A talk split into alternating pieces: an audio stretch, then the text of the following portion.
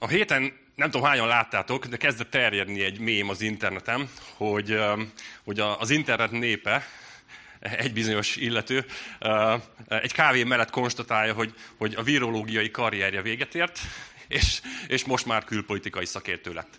És ténylegesen ez a helyzet. Tehát, hogyha valaki fölcsatlakozik az internetre, akár a különböző social media felületekre, ez van. Tehát eddig mindenki egy járványvédelmi szakértő volt, és megmondta a tutit. Aztán így a választások körül mindenki becsatlakozott az aktuális politikai életbe, és most, hogy így világszinten zajlik a politikai csatározás és a különböző események, így most már mindenki külpolitikai szakértő is lett. Tök jó. Mi van emögött? Mit látok én emögött? Az, hogy kritizálunk mindenkit, megmondjuk a tutit, és mindenről van elképzelésünk. És úgy gondolom, hogy a valódi ok mögött az, hogy elégedetlenek vagyunk. Hogy látjuk a rossz döntéseket, látjuk az ellentmondásokat, és ezért próbáljuk mi megmondani, hogy mi a frankó. Próbálunk a saját véleményünket így előrehozni, és kritizáljuk a politikusokat, kritizáljuk a vezetőket, kritizáljuk nem csak az országos, de a világ szintéren dolgozó vezetőket is. És úgy hiszem, hogy ez a lelkünk mélyéből indul, azért, mert vágyakozunk egy jó vezetőre. Vágyakozunk egy olyan vezetőre, aki nem korrupt, aki jó döntéseket hoz, és akinek a munkája eredménye, az meg is látszik. Békesség van, jólét van, prosperálás van. És vágyunk egy vezetőre, aki egy salamoni bölcsességgel képes vezetni és uralkodni. És most nyilván ez nem egy freudi elszavás, hogy szándékosan hoztam ezt a szót, hogy salamoni. Szerettem volna Salamon felé terelni a szót, ugye Salamonról lesz ma szó, bármennyire sietetlen. Na, ki volt Salamon, akiről ez a salamoni jelző jött? Ki volt Salamon? Ő Dávid fia volt, és Dávidot követte a trónon, ugye Izrael trónján. És egy nagyon érdekes eseménnyel indult az ő pályafutása. Miután kiderült, hogy ő lett a király, vagy ő lesz a király, Isten megkereste, és azt mondta, hogy kívánhatsz valamit, és teljesítem. És Salamonban nagyon tetszik ez az alázat. Ő azt mondta, hogy ő nem érzi magát készen arra, nem érzi magát elég bölcsnek ahhoz, hogy vezessen egy ekkora népet, egy ekkora országot. És Isten azt mondta, hogy oké, megadom. És annyira tetszett neki, hogy Salamon nem azt mondta, hogy fú, baromi hosszú életet szeretnék, vagy egy nagyon nagy gazdagságot szeretnék, vagy az ellenségeim életét szeretném, vagy mondhatnám, hogy a Balatont szeretném, vagy a Krím-félszigetet, vagy a nem tudom. Tehát, hogy nem ilyeneket mondott, hanem tényleg bölcsességet kért. És Istennek ez annyira tetszett, hogy megadta ezt a bölcsességet, sőt, minden egyebet is megadott neki, gazdagságot, hosszú életet, és minden egyebet. Gyertek, ez egy királyokból leszünk egyébként ma, és felolvasom nektek az egy királyok 5-ből, hogy milyen bölcs is volt Salamon. Isten igen nagy bölcsességet és értelmet adott Salamonnak. Olyan sok bölcs gondolata volt, mint a tengerpartján a homok. Nagyobb volt Salamon bölcsessége az összes keleten lakó ember bölcsességénél, és az egyiptomiak minden bölcsességénél. 3000 példabeszédet mondott, és 1005 éneket szerzett. Beszélt a fákról, a libanoni cédrustól kezdve, a falból kinövő izsópig, és beszélt az állatokról, a madarakról, a csúszómászokról és a halakról. Jöttek is az emberek minden nép közül, hogy hallgassák Salamon bölcsességét. Sőt, a föld királyai közül is mindazok, akik hallottak bölcsességéről. Tehát látjuk, hogy az Isten ez egy mindenre kiterjedő bölcsességet adott neki. Egy nagyon-nagyon okos, nagyon-nagyon bölcs ember volt. És olvassa ezt, hogy így ennyire értett a növényekhez, meg az állatokhoz. Kicsit ilyen David Attenborough-s figura ugrott be nekem, hogy ő is azért így minden okosságot tudott így a biológiai dolgokról. Tehát egy ilyen bioszfaktos király lehet, tehát már szimpatikus nekem ez a Salamon. De tényleg bölcs volt. Azt látjuk, hogy ahogy így olvassuk a Bibliát, olvasunk igazságos döntéseiről, hogy olyan bölcs döntéseket hozott, hogy mindenki csak ámult, és dicsérte az Istent ezért. Vagy látjuk azt, hogy ténylegesen ezek az akkori világnak a nagy uralkodói, az elmentek is, és találkozni akartak, mert hallottak róla, és nem akarták elhinni, hogy mindez igaz. Olvasunk Sába királynőjének látogatásáról, akinek ugye minden kérdésére megfelelt. És ami igazándiból hitelesítette Salamont, az nem csak ez egy puszta okoskodás, vagy egy ilyen bölcselkedés. Tehát nem egy bölcsész diplomát kapott a farzsebébe, hogy nesze a fiam, okos lettél. Hanem ténylegesen ez a bölcsesség, ez meglátszott az ország vezetésében. Ez látszott a palota rendezettségében, az ország szervezettségében, az emberek jólétében. Tehát gyakorlatilag ez átjött, kihatott. Ő nem csak beszélt, de bölcsen is cselekedett. Tehát ez a bölcsesség, ez az intelligens nagyság, ez összhangban volt az egész országnak a képével. És jó lenne egy ilyen bölcs és igazságos uralkodó alatt élni. Én legalábbis vágyakozom arra, hogy valaki tényleg jól vezessen, hogy legyen béke, legyen jólét, legyen igazi boldogság. Kicsit már ilyen utopisztikus vágyaim vannak, lehet, hogy ezt mondjátok. És ezzel kapcsolatban van egy jó hírem és egy rossz. Na, melyikkel kezdjem? A rosszal. A rossz hír az, hogy ilyen ember nincs.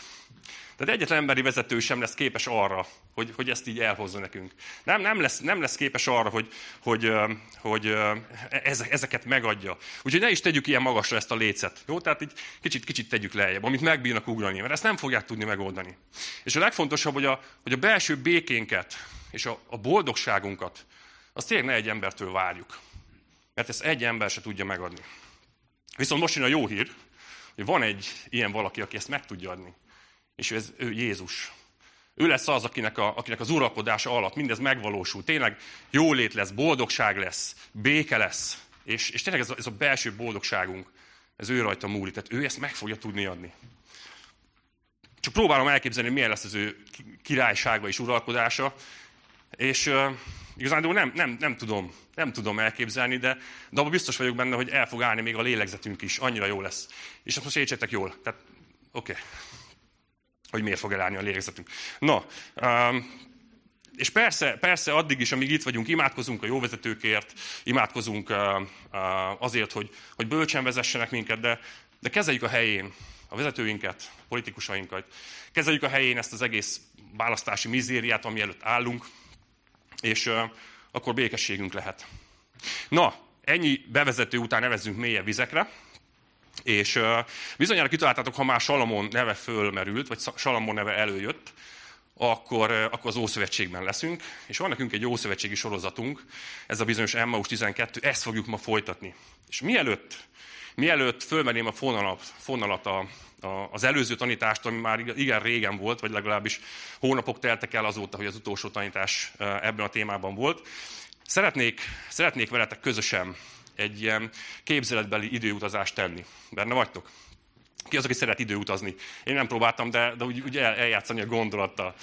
Na, szóval egy ilyen képzeletbeli időutazásra menjünk. Gyertek közösen. Elutazunk vissza 4000 évet az időben. Időszámításunk előtt 2000-ben járunk. És biztos emlékeztek Ábrahámra. Ábrahámra, aki a fiával, Izsákkal megy fölfele egy hegyen. Megy fölfele a hegyen, és azért, hogy Istennek áldozatot mutassanak be. Izsák a hátán cipeli a fát, és megfogalmazza azt a kérdést, hogy apám, oké, itt a fa, itt van a tűzszerszám és a kés, de hol van a bárány, amit fel fogunk áldozni? És erre azt mondja Ábrahám fájó szívvel, és tényleg mély fájdalommal, hogy fiam, Isten fog gondoskodni majd az áldozatról. És felérnek a hegyre. Egyébként ez a hegy a Mória hegye. Az a hegy, ahol a majdani Jeruzsálem fog állni, de akkor még ebben az időben nem állt. Felérnek Mória hegyére, és itt egy csoda történt. Isten valóban megkímélte Izsáknak az életét, és gondoskodott egy áldozatról, és adott egy még nagyobb, egy sokkal nagyobb és hatalmasabb ígéretet, mégpedig azt, hogy én egy valódi áldozatról fogok gondoskodni. És azóta a nép körében terjedt ez a hír, hogy az Úr hegyén a gondviselés, az Úré a gondoskodás. Ugrunk 500 évet az időben, jó? Ilyen gyorsan utazunk így a képzetbeli időutazásunkban. 500 évet ugrunk az időben, mit látunk így lelki szemeinkkel, Egyiptomban vagyunk, és a nép a szabadulás előestéjén ugye éppen megtapasztalja az utolsó csapást. Azt, amikor minden házban, minden családban, azon az éjszakán az elsőszülött fiú meghal. Mindenki, kivéve ott, ahol az áldozati bárány megölik, és a vérével, Izsóppal a vérét felfestik az ajtó félfára. Ők megmenekülnek. Egyébként ennek Izsópnak még lesz szerepe. És Izrael itt megmenekült a bárány vérének a védelmében. És attól a kezdve a nép között ez volt a legfontosabb, ez lett a legfontosabb ünnep, a Páska ünnepe, amit mi ugye húsvétnak hívunk. Ugrunk még 500 évet, most már a Dávidnál járunk. És Dávidot látjuk, ahogy keservesen sír és imádkozik. Ezt láttuk a legutolsó részben, ugye az 51. Zsoltárt tanulmányozva. Látjuk, hogy sír és imádkozik, és bűnbocsánatért esedezik, mert bűnbe esett. Házasságtörést követett el, és gyilkosságot. És imádkozik Istenhez, és azt kéri tőle, hogy tisztíts meg Izsóppal, és tiszta leszek. Ezek szerint Istennek van Izsópja, és ezek szerint Istennek van báránya, akinek a vére el fogja venni a bűnt, aki tisztává képes tenni, aki képes eltörölni a bűnömet. És itt tartottunk legutóbb, de ugorjunk még egy kicsit, ha mennyire belőttünk ebbe az időutazásba. Ugorjunk még 500 évet. Kivel találkozunk 500 évvel később? Ézsaiással. Ézsaiással, aki éppen profétál a megjelenő messiásról. És azt mondja róla, mint a bárány, ha vágóhídra viszik, ő sem nyitotta ki a száját. Senki nem törődött azzal, hogy megölik, és népe miatt éri a büntetés. Krisztus tehát fel lesz áldozva a bűneinkért. A nép bűnéért, a mi bűneinkért. Ugorjunk még 500 évet, és most már nagyon közeledünk így az időben, így az időszámításunk elejéhez. 500 év múlva, vagy kicsit több, kivel találkozunk? Keresztelő Jánossal. Ezzel a kicsit fura, bogaras figurával, aki tényleg bogaras volt, mert mindenféle bogarakat evett, de találkozunk vele, akinek a legfőbb küldetése az volt, hogy mutasson rá a messiásra. Hirdette, hogy térjetek meg, mert eljött az Isten országa. És ez volt az ő fő küldetése, hogy rámutasson majd Jézusra. És ott a Jordán partján, amikor meglátta, akkor csak annyit tudott mondani, hogy íme az Isten báránya, aki elveszi a világ bűnét. És nem azt mondta, hogy íme az Isten fia, vagy íme az Isten szava, vagy íme az élő ige. Tehát mind igaz lett volna, de nem ezt mondta. Ő azt mondta, hogy íme az Isten báránya. Mert ez volt Jézusnak a legalapvetőbb, a legfontosabb jellemzője. Ez volt a legelemibb szerepe. Az, hogy ő az Isten báránya, aki az életét adja a mi bűneinkért. Azért, hogy ne vesszünk el, azért, hogy élhessünk, és visszataláljunk Istenhez. Na, ennyi volt az időutazás része. Remélem, jó volt együtt utazni, és szerintem nagyon fontos, hogy az ószövetségi eseményekre így kicsit távolabbról ránézzünk, és meglássuk azt, hogy mi is volt az egésznek a lényege. Mi volt Isten terve, és ki áll minden mögött. És mindenben meglássuk magát Jézust.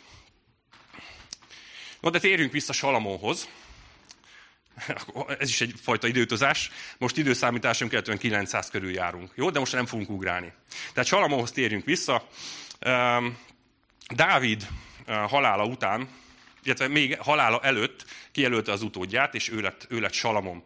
Egyébként Dávidnak 17 gyereke született az összesen 8 feleségétől. A 17 gyerekre szerintem már csokot tudta volna igényelni, de nem tette, nyilván nem volt rá szükség.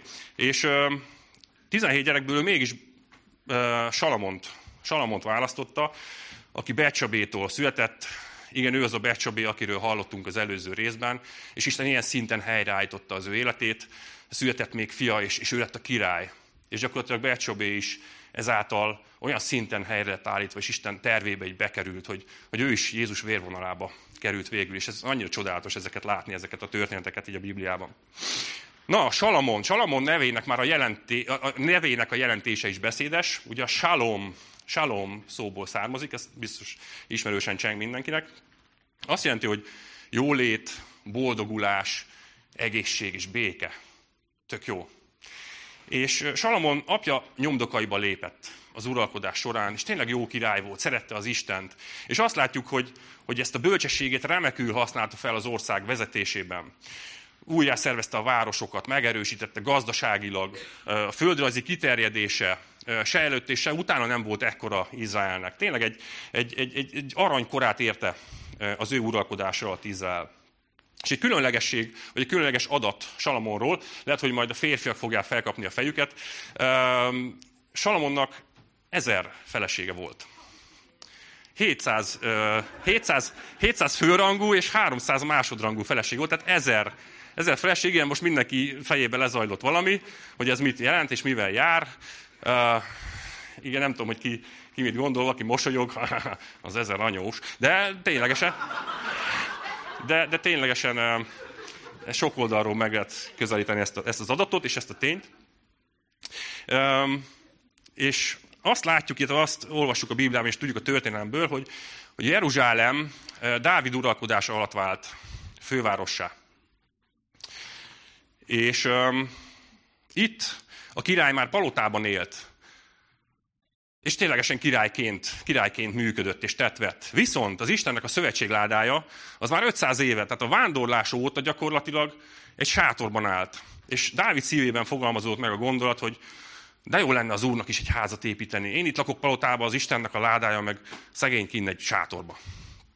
És erre vonatkozó kapott egy ígéretet. És azt mondta Isten, hogy tök jó az elhatározás, és tetszik a gondolat, de nem te fogod felépíteni, mert túl sok vér tapad a kezedhez. Viszont a fiadnak megengedem, Salamonnak megengedem, hogy ő felépítse. És Salamon ténylegesen ezt fel is építette. Tehát fölépült egy templom az Istennek ott Jeruzsálemben, 7 év alatt épült fel a templom, és ez a templom egy nagyon különleges, egy csodálatos építmény volt. Ami különlegessé teszi még azt, azon túl, hogy egy szép templom volt. Különleges volt a helye, az elhelyeződése. Tehát ott a Mória hegyén épült fel, és egyes nézetek és gondolatok szerint, meg ilyen történelmi történészek elképzelésében az áll, hogy pont azon a hegyen építették fel a templomot, Mória hegyének azon a csúcsán, ahol Ábrahám a fiát vitte feláldozni. Pontosan azon a hegyen, azon a kiemelkedő sziklára helyezték ezt a templomot. De hogy is nézett ki ez a templom? Gyakorlatilag a sátor mintájára épült fel, de sokkal nagyobb és sokkal pompázatosabb volt.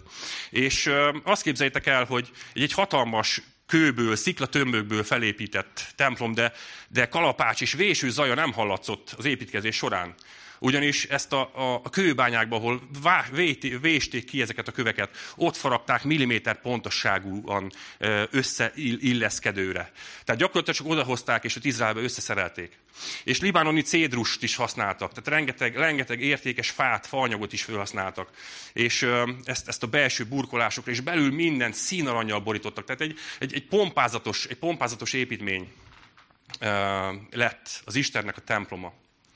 És miután elkészültek mindezzel, tehát 7 évig építették a templomot, miután mindezzel elkészültek, eljött a templom szentelésnek az ünnepe.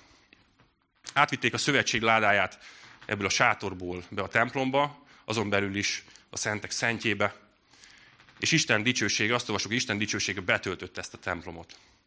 Tehát ez volt a templom. Ez volt az első templom ever. Jó? Tehát, hogy ez az első templom. És itt, Istennek a jelenlétében, és az egész népnek a jelenlétében, Salamon mondott egy imát. Itt azt látjuk, hogy Salamon, Izrael felkentje, a király imádkozik. És szeretném, hogyha ebbe belehallgatnánk, mert biztos hasznos lesz egy számunkra is. Egyébként nekünk van egy reggeli ima csoportunk. Így minden reggel elég korán, így csörög egy messenger csoportban a hívás, és összejövünk és imádkozunk, és annyira jó egyébként, annyira jó, hogy Istennel kezdeni a napunkat, annyira jó így elé tenni, és imádkozni egymásért, annyira jó, hogy imádkozni a különböző kérésekért, a családjainkért, és én annyira szeretem hallgatni a másiknak az imáját is, mert így megerősít, és feltölt, és kapunk ebből sokat. És most azt látjuk, hogy itt Salamon imádkozik. Gyertek, hallgassunk bele, hogy mit mond. Az 1 Királyok 8-ban leszünk, hogyha szeretnétek ezt követni, de ki is vetítjük. Tehát 1 Királyok 8, 22-től olvasom. Azután odaállt Salamon az Úr oltára elé, szemben Izrael egész gyülekezetével, és kezeit az ég felé tárta. Tehát így kezdett el imádkozni. Ez, ne ijedjünk meg tőle, ilyen kicsit ilyen karizmatikusnak tűnik, hogy feltett kézzel, miért nem így. Tehát, hogy nem muszáj, és nem kell, és lehet, hogy furcsa számunkra, de abban a korban így imádkoztak Istenhez, így feltett kézzel, és hangosan. Úgyhogy ne féljetek így feltett kézzel akár imádkozni az Úrhoz. Tehát feltett kézzel az ég felé tárta kéz, és ezt mondta: Uram, Izrael Istene, nincs hozzád hasonló Isten, sem fent az égben, sem lent a földön. Hűségesen megtartod a szolgáiddal kötött szövetséget, ha teljes szívvel előtted járnak.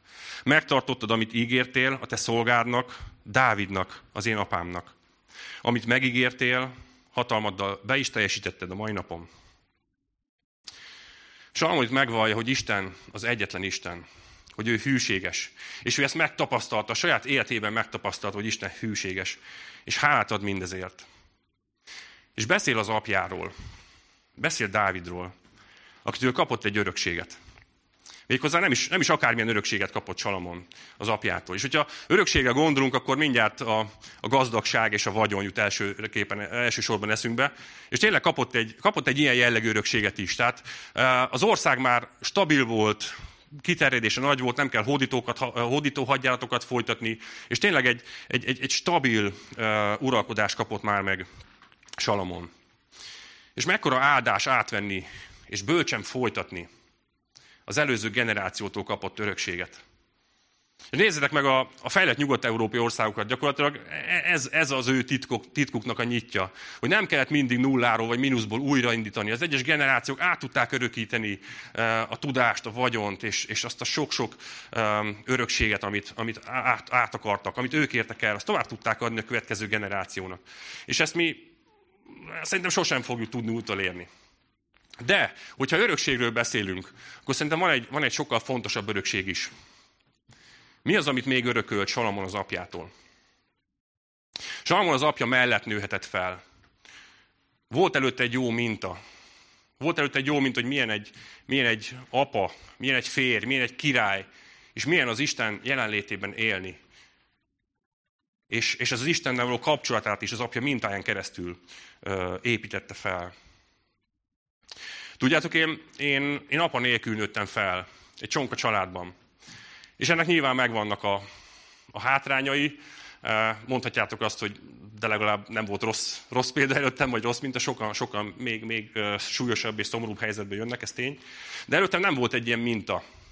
És lehet, hogy ezt hordozva, vagy emiatt sok esetben hátrányból indulok. Tehát nem volt egy minta, nem volt előttem egy, hogy milyen egy férj, milyen egy apa. És hát nyilván próbálkozik az ember, de biztos sok mindent nem jól, vagy nem túl jól csinálok. Hát kérdezzetek majd Barbarát esetleg, hogy mennyire vagyok jó férj, vagy mennyire sikerül ezt megvalósítani. Vagy az apaságomban is. Hát nem mondom, hogy Illéstől kérdezzitek meg, ő már elég erősen kamaszodik. Tehát nem biztos, hogy ő lenne a legjobb alany, hogy őt kérdezzük. De hogyha kisebbeket, tehát Lettit és Danit kérdeztek, szerintem még egész cuki kis válaszokat adnának, és én is úgy boldog lennék, és úgy elégedett a válaszokkal. De figyeljetek, férjek és apák. A gyermekeink azok követik a mintánkat. Ők azt fogják csinálni, és azt fogják utánozni, amit mi csinálunk. És nem azt követik, amit mi mondunk nekik. Jó, tehát ne a szavainkkal próbáljuk átadni az örökséget, hanem az életünkkel. Hogy legyünk ott nekik, legyünk jelen az életükben, legyünk velük, és mutassunk egy olyan példát, amit örökségként átvihetnek. Legyünk egy olyan minta, amit követni tudnak. És látjuk azt is, hogy mekkora áldás, amikor az Isten hitbe nő bele valaki. Mekkora áldás, és mennyivel könnyebb egy gyermeknek úgy megismerni a mennyei apukáját, hogy látja, hogy az én anyukám és az én apukám ismeri, és beszélgetnek, és szeretik. És én is akarom ezt. Mennyivel könnyebben megismerkedik így a mennyei atyával. Szóval legyünk egy jó példák, és nekem is az a vágyam egyébként, hogy, és biztos sokat kell még fejlődnöm és változnom, de szeretnék én is egy ilyen jó példa lenni, hogy az Isten hitemet is így tudjam átörökíteni a gyermekeimnek. És Salamon megtapasztalja ezt az áldást, és meglátja mindebben Isten munkáját és hűségét. És ígéretet kapott, hogy majd ő fogja felépíteni a templomot, és most itt állnak, elkészült ez a templom, ez a csodálatos épület, ez a gyönyörű épület, amit az Úrnak szentelnek. Ugye színarany borítása és csillivilli az egész, gyönyörű. És ekkor Salamon ebben a pillanatban mond egy zavarba ejtő mondatot. Egy kétsége merült fel Salamonnak. Ezt olvassuk, de vajon lakhat-e Isten a földön? Hiszen az ég, sőt az egeknek egei sem fogadhatnak magukba téged. Hát még ez a ház, amelyet én építettem. Salamon Istenhez közel megérezte az ő jelenlétét, megérezte az ő nagyságát, az ő hatalmát. És felmerült benne egy kétel, és ezt ki is mondja, hogy itt van, megcsináltuk, gyönyörű. De hogy is képzeltük, hogy te ebbe bele fogsz férni? Hogy is képzeltük, hogy te itt lakhatsz? A Bibliában azt olvasjuk, hogy a világokat Isten szava alkotta, úgyhogy a nem láthatókból állt elő a látható. Azt is olvasjuk, hogy ő mindenütt jelenlévő, minden ő benne áll fenn. Máshol azt mondja Isten, hogy a menny az én trónusom, a föld pedig lábam zsámolya. Isten felfoghatatlanul hatalmas és végtelen. És mi csak a teremtett világnak az egyes darabjai alapján tudunk viszonyítani így a méretekhez, hogy valami kicsi vagy nagy. És biztos van ilyen élményünk, amikor szembesülünk ezekkel a méretekkel és ezekkel a különbségekkel. Emlékszem, tavaly voltunk, a tavalyi nyaralásunk, ez egy hajóút volt. Egy földközi tengeri hajóúton voltunk, és egy ilyen hatalmas óceánjáró hajóval utaztunk. És emlékszem, amikor megláttam először ezt a hajót, kijöttünk a terminálból, és így az arcomba ugrott egy gigantikus nagy hajó. Tehát próbáltam így felnézni, és nem láttam a tetejét. 13-14 emelet magas. Mondom, akkor oldalra próbálkozok, és oldalra egyik irányba se láttam végig. Ezt a másik... Ott sem. Komolyan gondoltam, be lett volna állva a nyakam, az így kimozgatta volna rendesen ez a mozdulat. De tényleg, hogy akkor lefényképezem, és hát nem tudom hány képet kellett volna, mondom, akkor videó. Erre, arra, és gyakorlatilag egy 2 perces videó lett egy képnek szánt dolog a hajó. Tehát, hogy érzékeltem azt, hogy mekkora óriási valami, és én milyen pici vagyok. És figyeljetek, utána ezek a hajók így, hogyha távolabb megyünk tőlük, ezek ugyanúgy belevesztek a tengernek a végtelenjébe, és az óceán végtelenjébe. Mihez képest nagyok ezek? És azt olvassuk, hogy az Ézsaiás 40-ben, hogy kimérte meg markával a tenger vízét, kimérte meg arasszal az eget. Isten a markával mérte meg a tengert. Mennyivel hatalmasabb. Az egész földet ő teremtette. Azt olvassuk, hogy az arasszal mérte meg az eget, azt a végtelen eget, azt az égboltot, az univerzumot, amit mi nem bírunk felfogni, hogy fényévek millióiról beszélünk, ilyen távolságokról, és Isten ezt az egészet az araszával mérte meg. Mennyire hatalmas Istenünk van. Figyelj, fogalmunk sincs. Elképzelni se tudjuk Istennek a nagyságát és az ő hatalmát. De szeretném, hogyha megnéznénk ennek az Ézsaiási igének az előző versét. Mint pásztor úgy legelteti nyáját. Karjára gyűjti a bárányokat, ölébe veszi őket, az anyajuhokat szeliden terelgeti. Ő határtalan és korlátlan, de mégis amennyire erős, amennyire hatalmas, olyannyira gyengéd és gondos. Na és itt ebben a pillanatban Salamon azt mondja, hogy hát Isten nem fog beférni ebbe a házba. Hiszen az egei sem fogadhatnak be. Mégis tekints a te szolgád imádságára és könyörgésére. Uram, Istenem, és hallgass meg a kiáltást, az imádságot, amikor ma a te szolgád a te színed előtt imádkozik. Nézd nyitott szemmel erre a házra éjjel és nappal, arra a helyre, amelyről ezt mondtad, ott lesz az én nevem. Hallgass meg az imádságot, amikor a te szolgád ezen a helyen imádkozik. Hallgass meg a te szolgádnak és népednek, Izraelnek a könyörgését, amikor ezen a helyen imádkoznak. Hallgass meg lakóhelyeden, a mennyben. Hallgass meg, és bocsáss meg nekik. Isten megígérte, hogy ott lesz a neve. A mindenható Isten adta a nevét ehhez a projekthez, adta a nevét ehhez a templomhoz. És hogyha valamihez adjuk a nevünket, akkor azzal egyetértünk, akkor az értékítéletünkkel azonos, akkor annak vállaljuk a felelősségét. Tehát érzitek ennek a súlyát, és itt Isten azt mondja, hogy én adom a nevemet. És bár nem fogadhatja be egyetlen építmény sem, amit szerintem megláthatunk, hogy igazából nem is neki van szüksége építményre, hanem nekünk.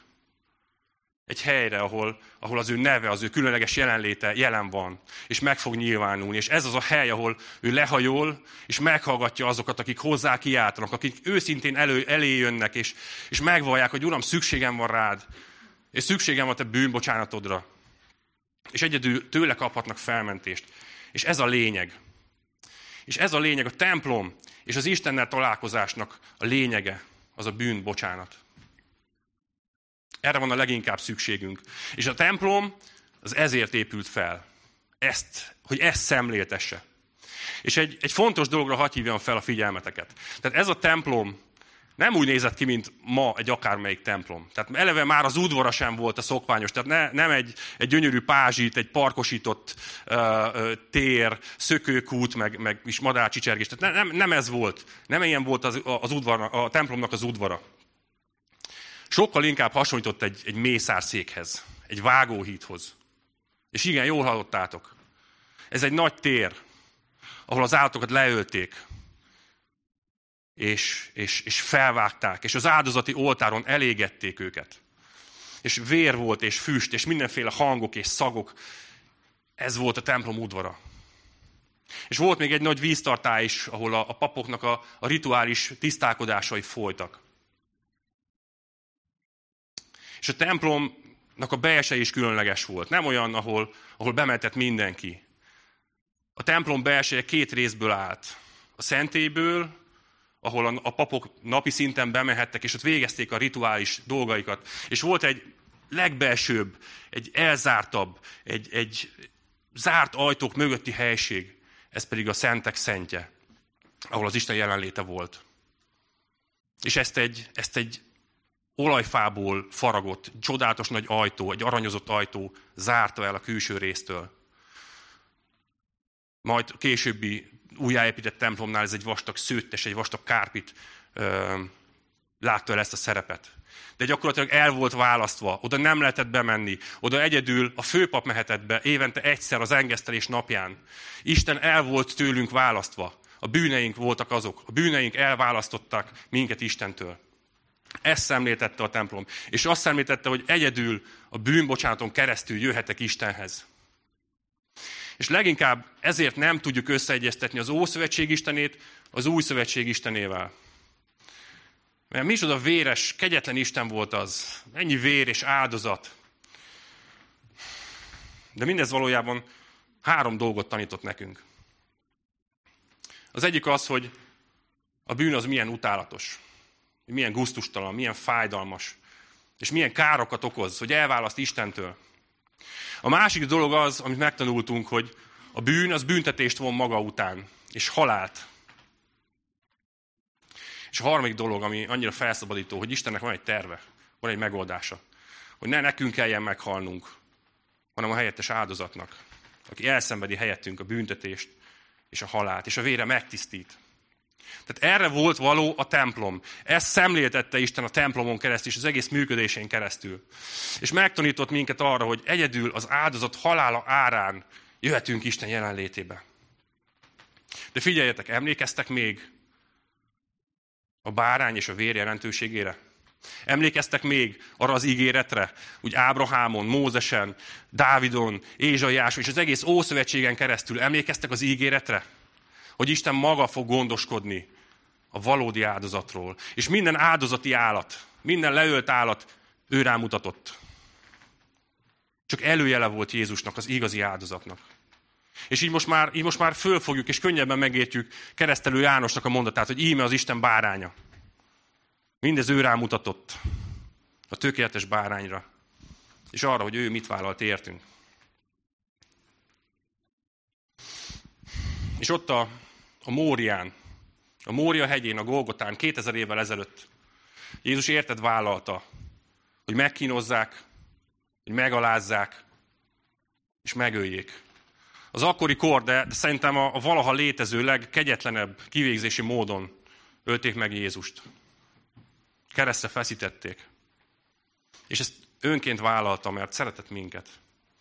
És csak így tudta elvenni a bűnöket, csak így tudott megmenteni minket, csak így kerülhettünk vissza Isten jelenlétébe.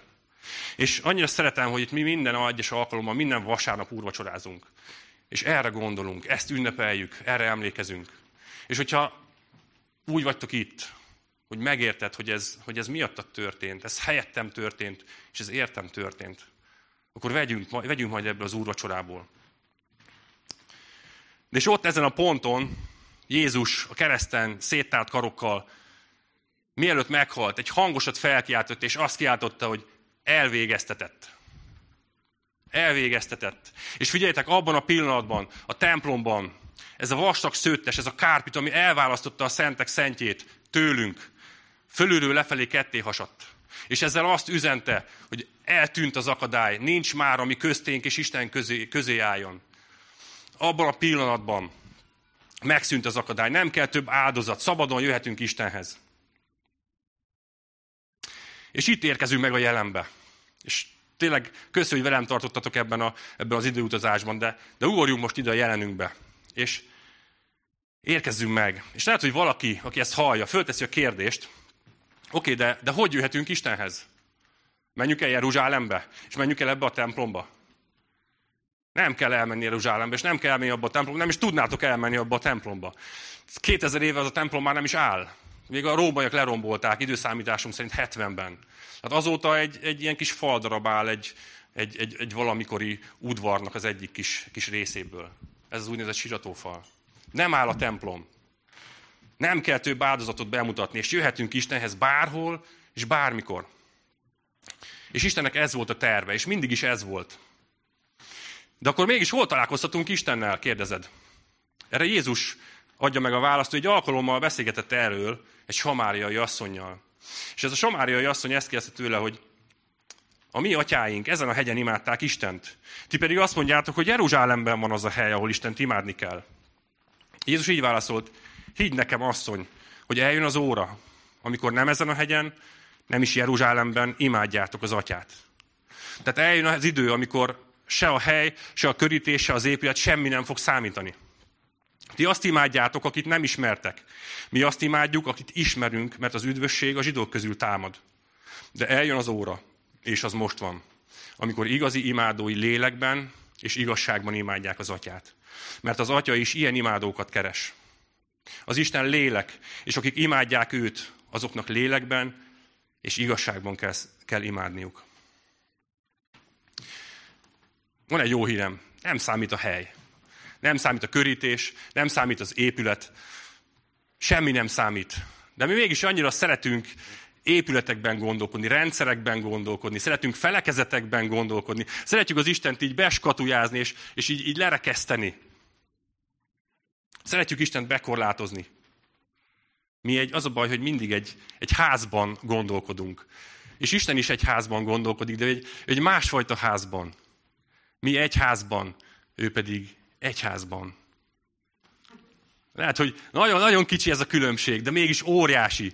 Mi egy házban, ő pedig egy házban. És hogy ez mit is takar? Valójában Jézus soha nem mondta el azt, hogy menjetek el, és építsetek templomokat, alakítsatok felekezeteket. Mondott ilyet? Mondott. Nem mondott. Jézus azt mondta, hogy menjetek el, és tegyetek tanítványokká minden népeket. És hirdessétek az örömhírt, hogy Isten szereti őket, és megváltotta őket. És figyeljetek, ő egy másfajta templomban gondolkodik. Az 1 Korintus 3-ban azt olvassuk, hogy nem tudjátok, hogy ti Isten temploma vagytok, és az Isten lelke bennetek lakik.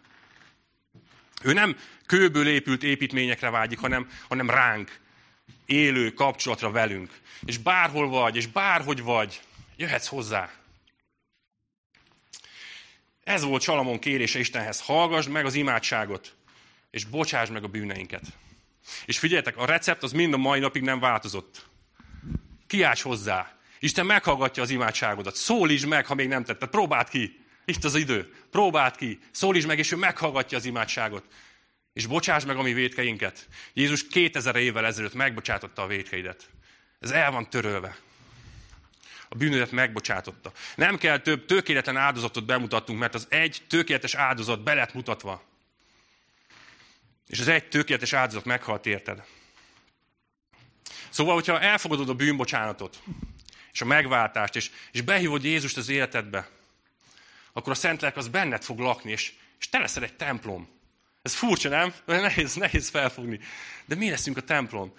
És ebben a pillanatban az az Isten, aki annyira távolinak tűnt, az hirtelen közel jön, és közelnek érzed, és megérted, hogy ő a te mennyei apukád, és aki már annyira várta, hogy találkozz vele, annyira várta, hogy befogadjon a családjába. És a Szentlélek által megérted, hogy ő valóban a mennyei apukád. És hogyha ezt megértetted, figyelj, a következő lépés az már jön automatikusan. Ha azt megértetted, hogy Isten a te mennyei apukád, akkor körülnézel, és látod, hogy jé, másoknak is ő a mennyei apukája. Jé, akkor ők az én testvéreim. És hogyha ezt megérted, akkor meglátod Istennek a tervét, azt, hogy Isten úgy tervezte, hogy közösséget alkossunk. És együtt feladatunk van. Nem széthúzni, nem önállóan barangolni, és a saját utunkat járni, hanem együtt, közösen. Péternek is volt egy hasonló gondolata. Ő azt mondta, hogy ti magatok is, mint élőkövek, épüljetek fel lelki házzá.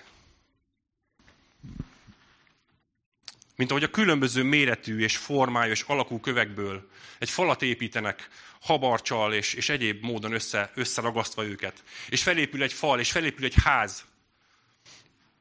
Ugyanúgy minket is be akar építeni ebbe a templomba. Mi is lehet, hogy különbözőek vagyunk, más a méretünk. Igen, ha csak ide nézek, már látok más méretű köveket. De mindannyiunknak megvan a feladatunk és a szerepünk. Van kicsi kő és van nagy kő. De fontos mindegyik, és fontos, hogy hol helyezkedik el, és mi a szerepe. Ugyanúgy fontos, és nem hiányozhat abból a falból. Minden kőnek szerepe van, és minden kőnek ott van a helye. Ebben az egyházban. Érted? És ez többé nem egyház, hanem mi, az élő kövek alkotjuk az egyházat.